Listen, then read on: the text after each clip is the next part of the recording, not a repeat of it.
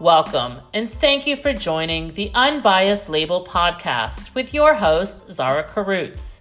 On this podcast, we believe that labels belong on clothes, not people. We have real talk with thought-provoking conversation at the intersection of industry and academia focused on fashion and culture. This episode is a conversation with Milkos, who is a Senegalese fashion designer. His eponymous brand, Niofar by Milkos, means we are together.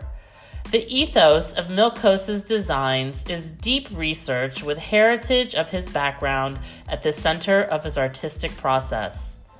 Milkos uses a mud-based fabric known as mud cloth that gives his fashion designs cultural depth and authenticity of meaning. Please join the conversation as I speak with Milkos from his home in Senegal. Now on to the conversation. So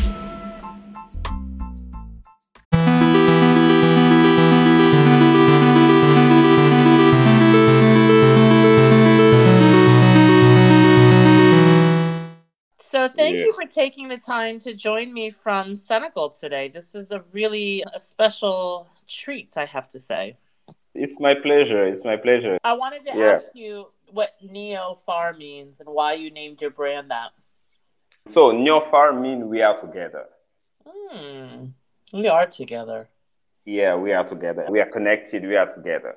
It's a common word here in Senegal. If you spend like two days in Dakar, you you'll hear Niofar like six times. But the thing is, why Niofar?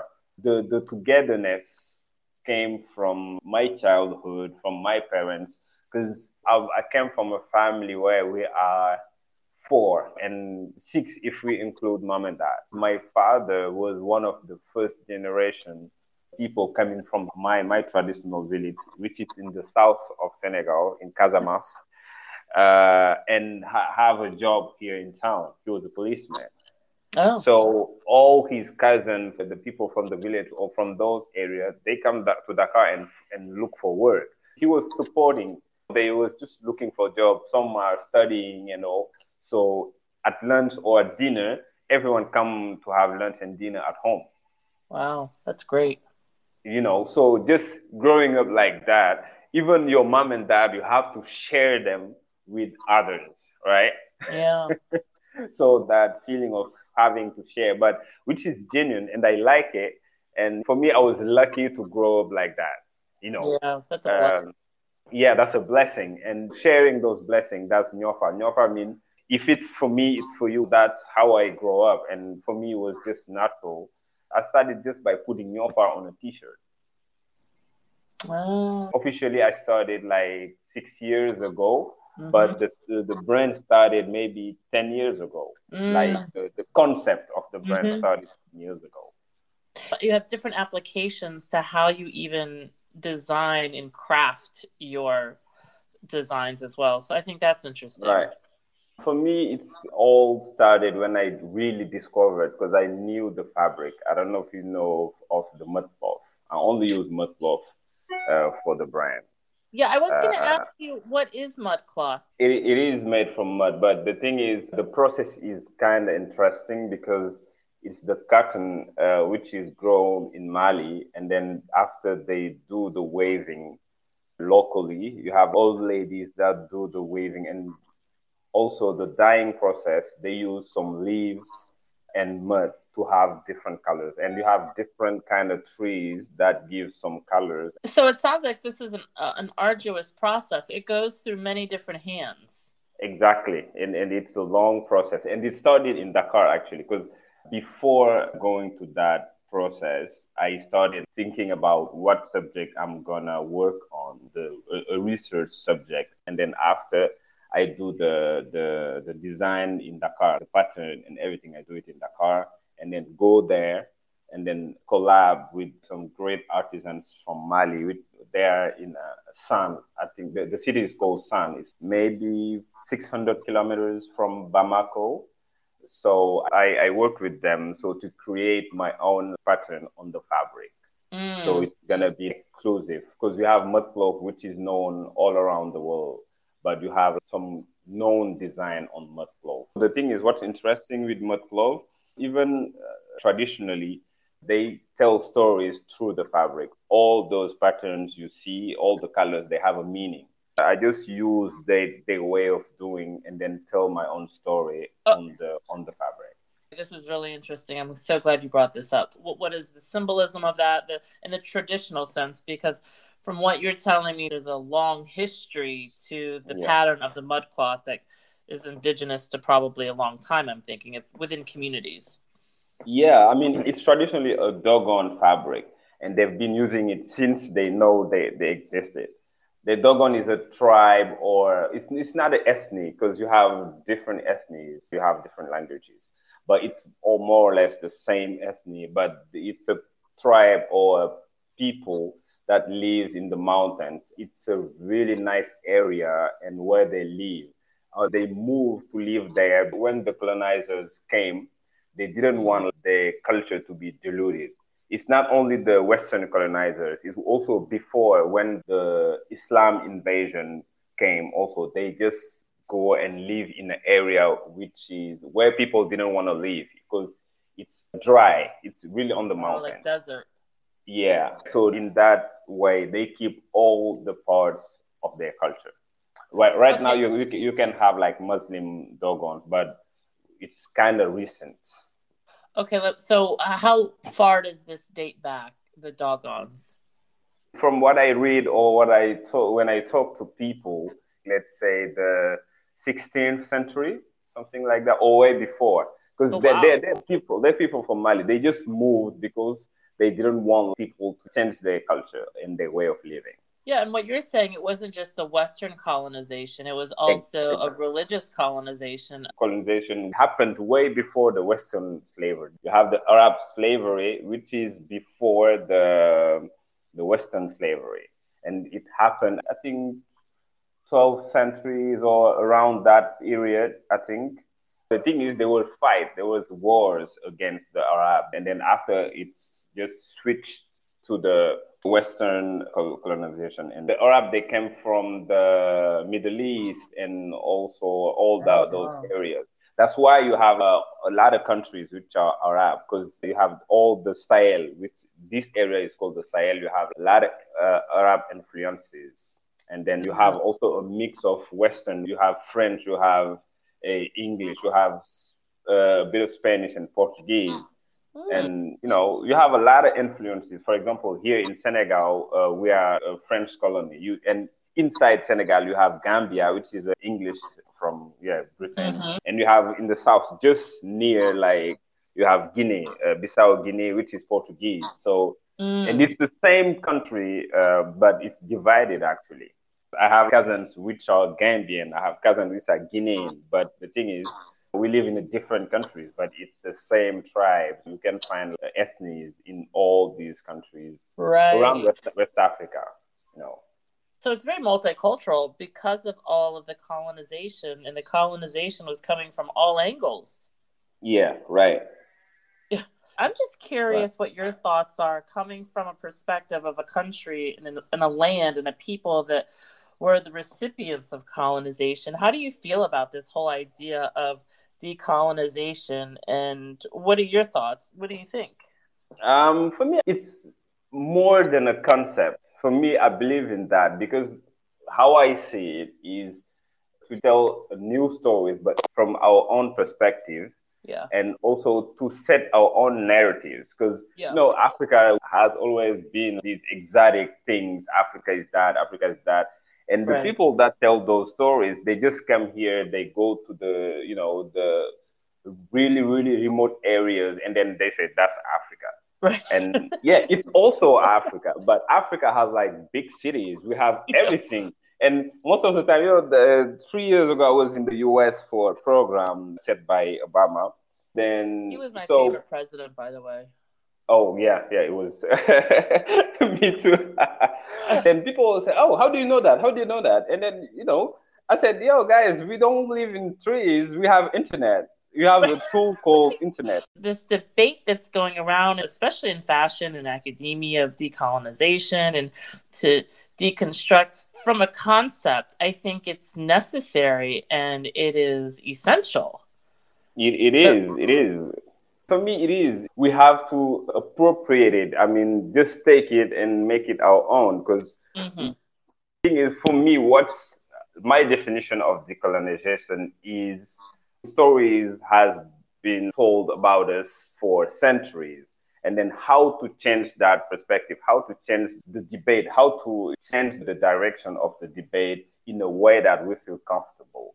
And then tell the real stories. And right. the thing is, every story have different perspective, but the, what's important is the main subject or the main people that were involved tell their side of the story.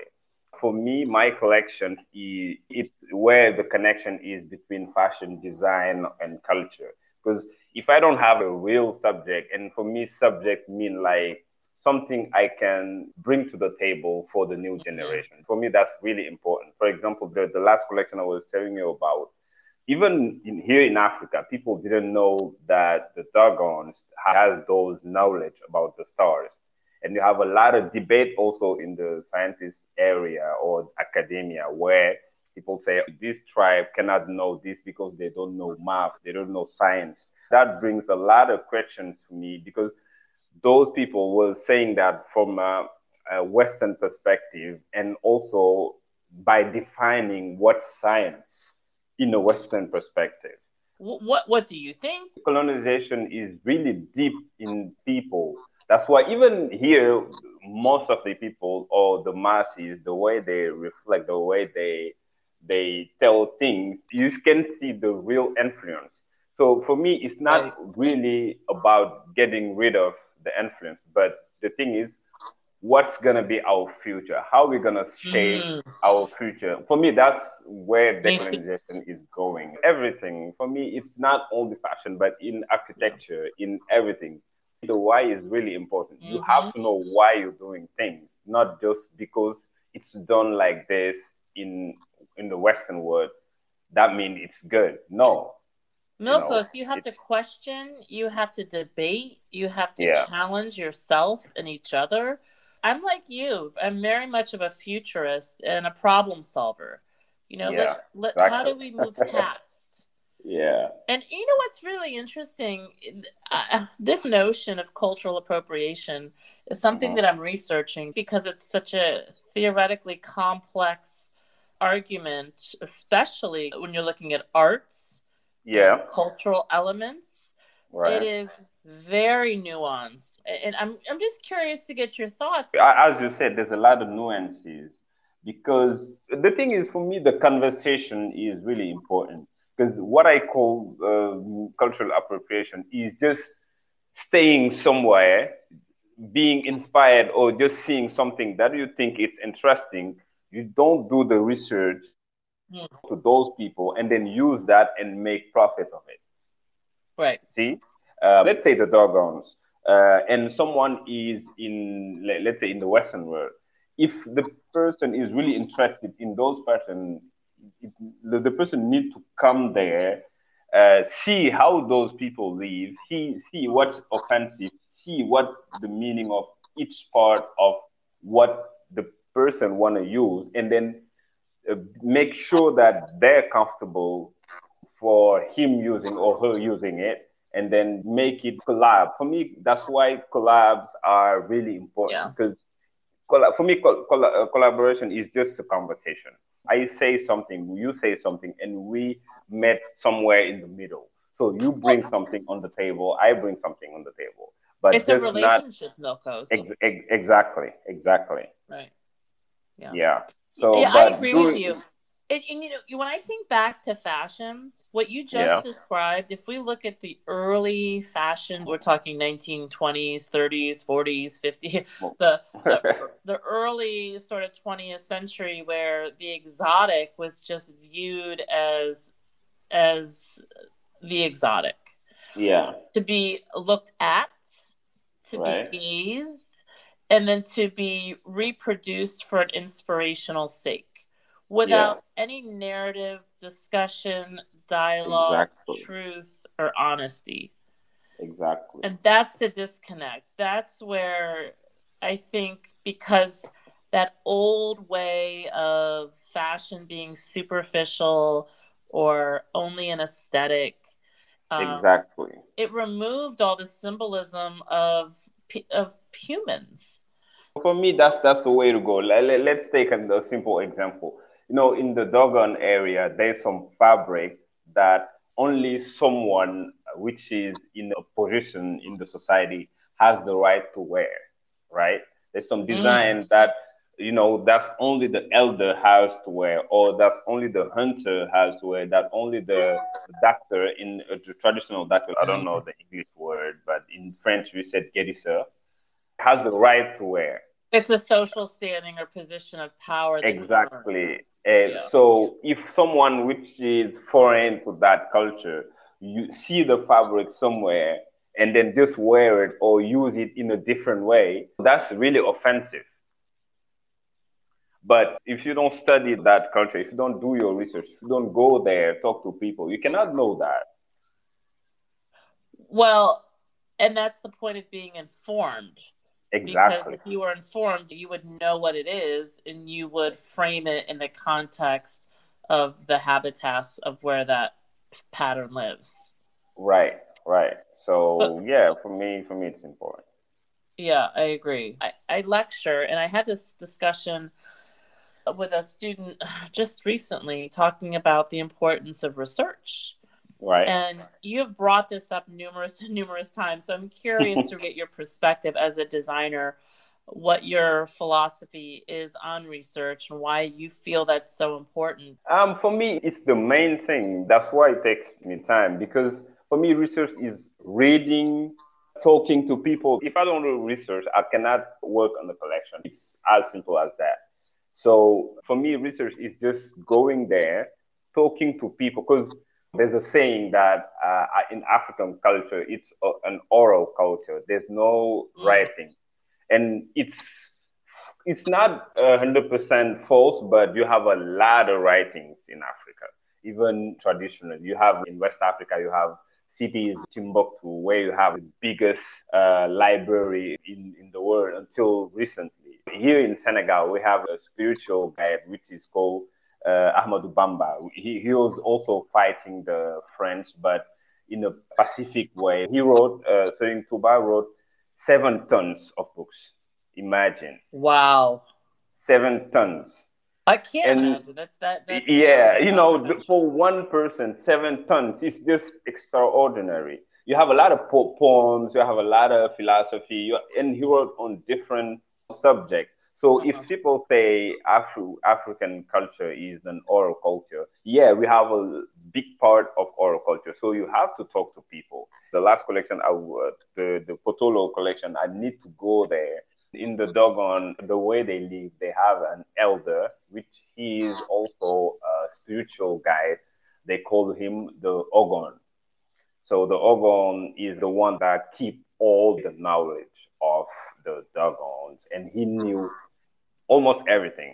And the thing is, but he, he don't choose himself. The, the the spirit choose him. If the spirit choose you, you don't have the choice. It's just you. But there's a whole process and really interesting process. He needs to stay, uh, if I remember correctly, like three months without taking a shower. There's a small a girl which didn't. Uh, uh, my English is just, uh, you know, uh, uh, I forget the word. I reflect in French and speak in English, so it's kind of. Awesome. Um, but the thing is, there's a long process for him to be the Ogon, and people don't have the right to touch him. He he live alone. There's a long process, but the thing is, after he have the, you know, the society gives him his knowledge. So if you want to know some things, you have to talk to him. And the thing is, there's a process to talk to him. You cannot just, you know, stop by and say, hi, Ogon. He you know, the Ogon has gatekeepers. Yeah, exactly. Even talking to the people, the locals, especially. The thing Wait, is... Um, did you talk me, to the Ogon? Yeah, it was a short conversation, but I had my questions. And then the thing is, but the the Ogon don't answer directly. They speak in uh, paraboles. Um, that's that's the word, right? Paraboles. Uh, I don't know. Uh, parables. Yeah, parables. Uh, like yeah. So that are wisdom, exactly. Examples. Exactly. So you have to find your answers in between. And also you have to talk to people that know the meaning so they can describe what the Dogon, what wow. the Ogon just said. You know, I cannot rely one hundred percent on what those Western anthropologists or or right. ethnicists wrote, because they wrote, write it from their perspective. So I need to read that, know about that, and then go but down there and then talk to people. I have to engage. I have to understand. I have to dive in. Right. I'm a theoretical analysis, understanding depth in relation to reality. Like, what am I I, I, I agree. I, I agree one hundred percent with you. I agree one hundred percent with you. But the thing is, for me, in a research perspective, if I needed to translate all the information that I had in Mali, and I don't speak, the, uh, I mean, correctly the language. I, I understand it, but I don't speak it correctly. Right. So uh, for me, I needed something that was written, and then just see if it's true, and then see the a different perspective. Go there, speak to the Ogon, speak to the, uh, the Dogon environment, and mm-hmm. then see, oh, okay, this is not true, this is not true, this is not true, and see how I feel about all these writings. For me, also, that's deconstruction, and that's what we were saying, that's where decolonization starts. So, because I know what they wrote, but the thing is, I need to confront it with the reality and see, oh, okay, this is not true, yes. or this is not correct, or this is, I needed to know what they what they said to right. for me to say it in a different perspective and to say it in a well, teachable way. But to me, Milkos, what you're saying yeah. makes perfect sense. Instead of relying on what somebody wrote to be yeah. true, that just stood there and observed, let's just go ask people. Exactly. It's, to me, a lot of life is just common sense. Yeah. It is. If I don't know, I'm, let, let me ask. Yeah, so, that, that's it. For me, that's it. That's it. Just, just so people we tend to assume that this is right or this is true without asking, without, you know, that's, that's you know, for me, that's terrible. And and I like academia for the sense of theory and knowledge. I like the exercise. It is literally a gym for my brain.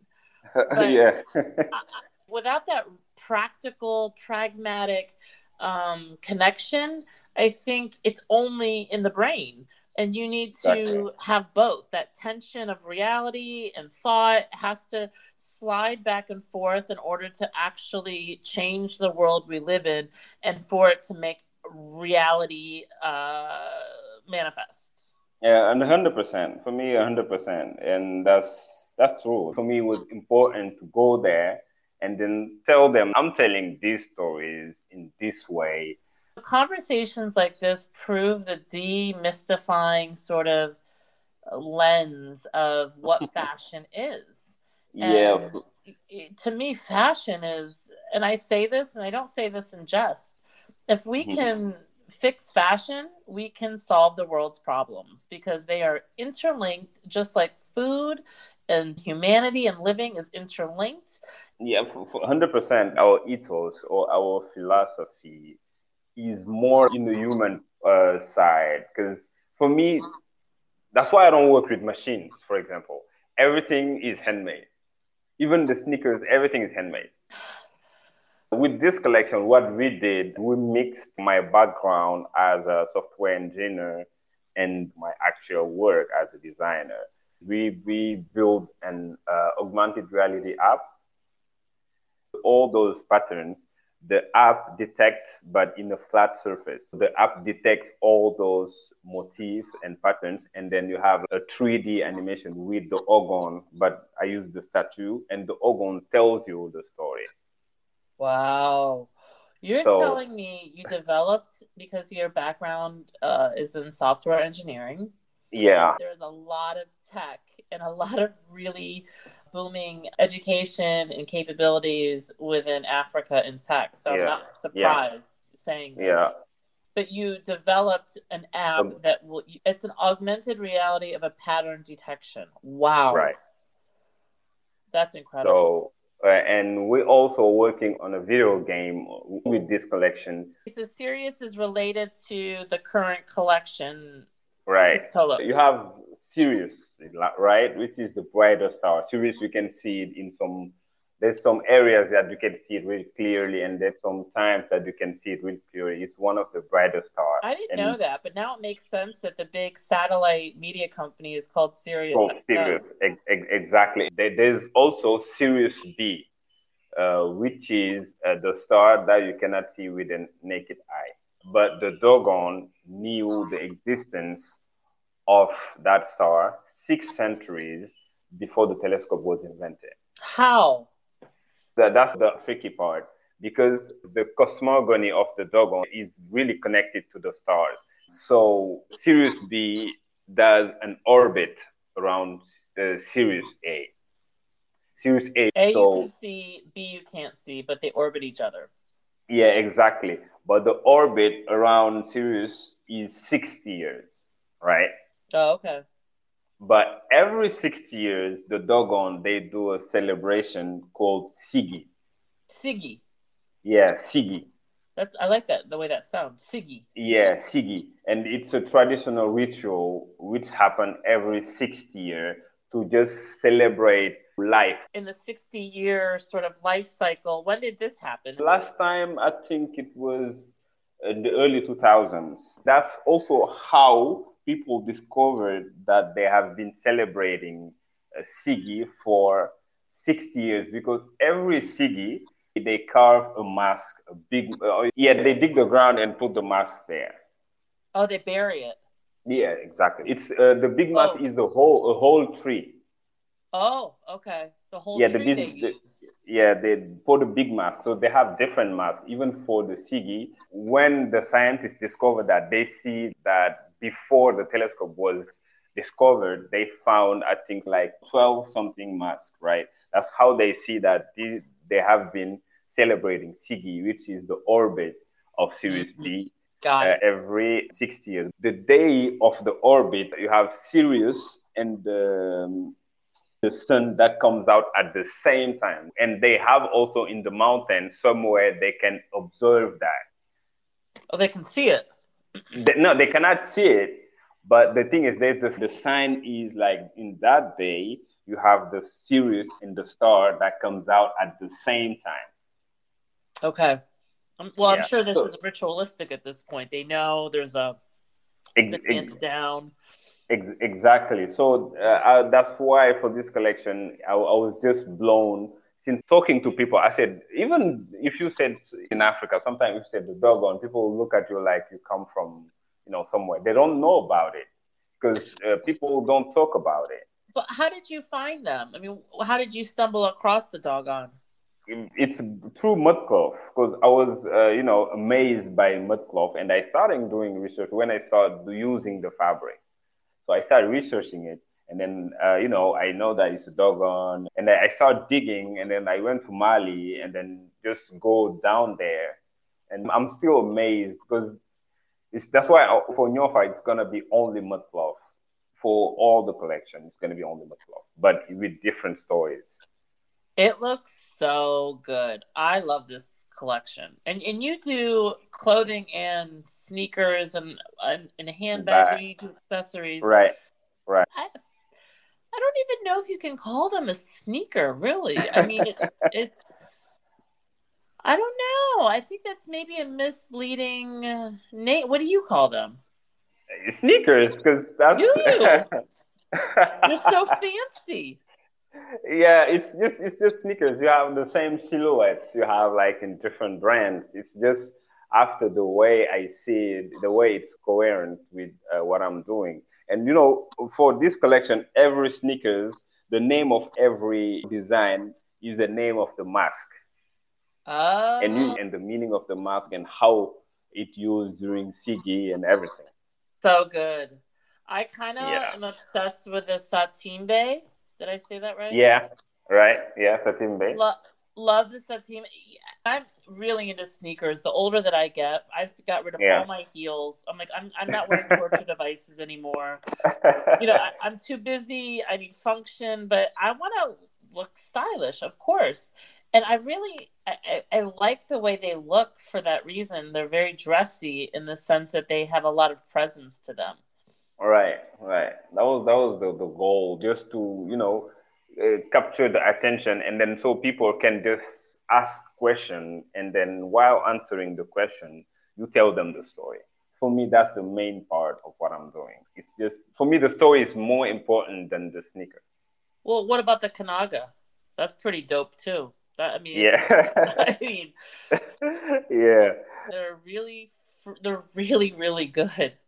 Yeah, this pair, it takes three days to make. It it almost is a combination of a European chunky sole trainer, right, mixed right. with an elegant wingtip top. Yeah, I mean, it's awesome. It's really. Oh, thank you. For me, the Satimbe is every day running around. You know, um, right?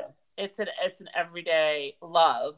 And right. Kanaga, I pull that out when I want people to know that I'm the boss. Like, here I come. Ex- ex- that's exactly. That's why, I, you know, the Kanaga, I, I, I, for this collection, but I'm I'm releasing a capsule after. Oh. But for this collection, it's only fifty pairs. Are you gender neutral? Are you, like, size mm. open? Yeah, it's it's gender neutral. Yeah. Everything everything I'm doing is unisex. Yeah. That's even the clothes. Every, every everything I'm doing is unisex, so it's just a different side, but it's unisex. So yeah. I, I don't know why unisex isn't more popular. I don't know. I don't know. The thing is, when I started, I, I did the different pair and for women, but no, women were buying the pair. Even men were buying the pair that I did for women. So I said, you know what? Let's just do shoes, sneakers, and then everyone who likes it buys it in that way. You've made a name for yourself. People are finding you. I think it's insane that you, Swizz Beats and Alicia Keys are trying on your clothes. How did they find you?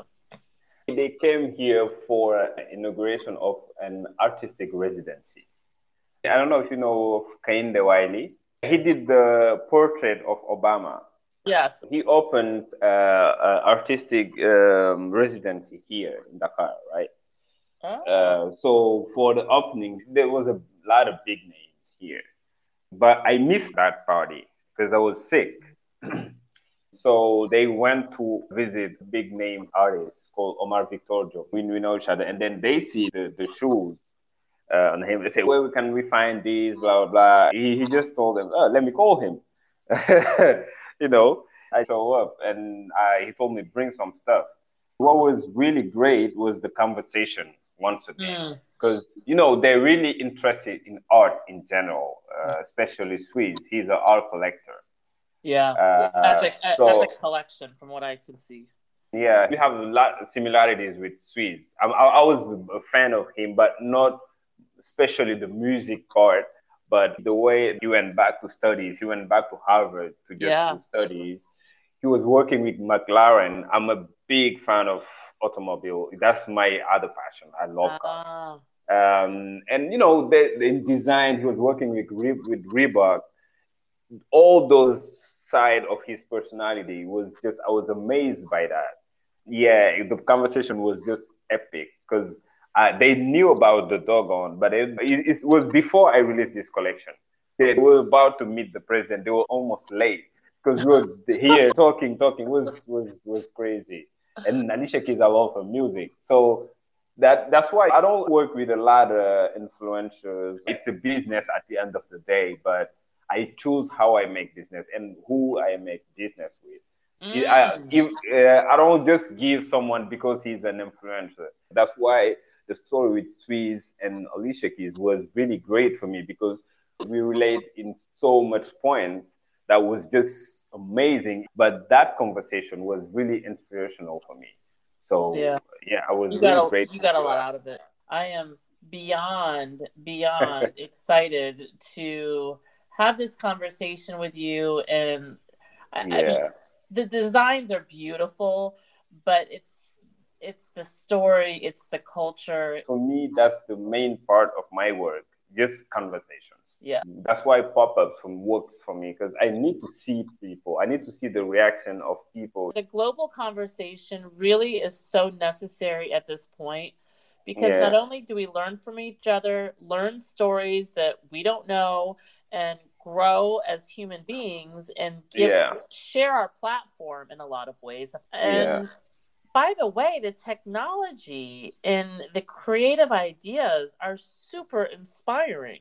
At the end of the, end of the day here, that's technology is just a big opportunity for yeah. Africa to tell our stories, because in technology, we kind of equal. There's some other things that people are ahead, but in technology, we have internet. Right now, if you post something, people see it all around the world at the same time of yeah. the people from Africa. So we equal in that sense. Totally. So the thing is, we have to use that in a way that we can be heard.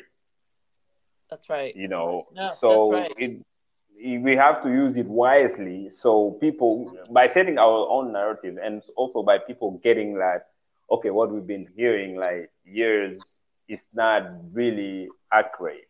I can't so. thank you enough for this really uh, wonderful conversation. To now understand who you are as an artist and, and your yeah. philosophy of, of you, which is really incredible. So thank you for sharing all of you today. It, it's, it's been wonderful. Yeah, it's been an honor. It's been really an honor. Just share my perspective. You've made my day. ah, you too. I'm, I'm glad. I'm glad.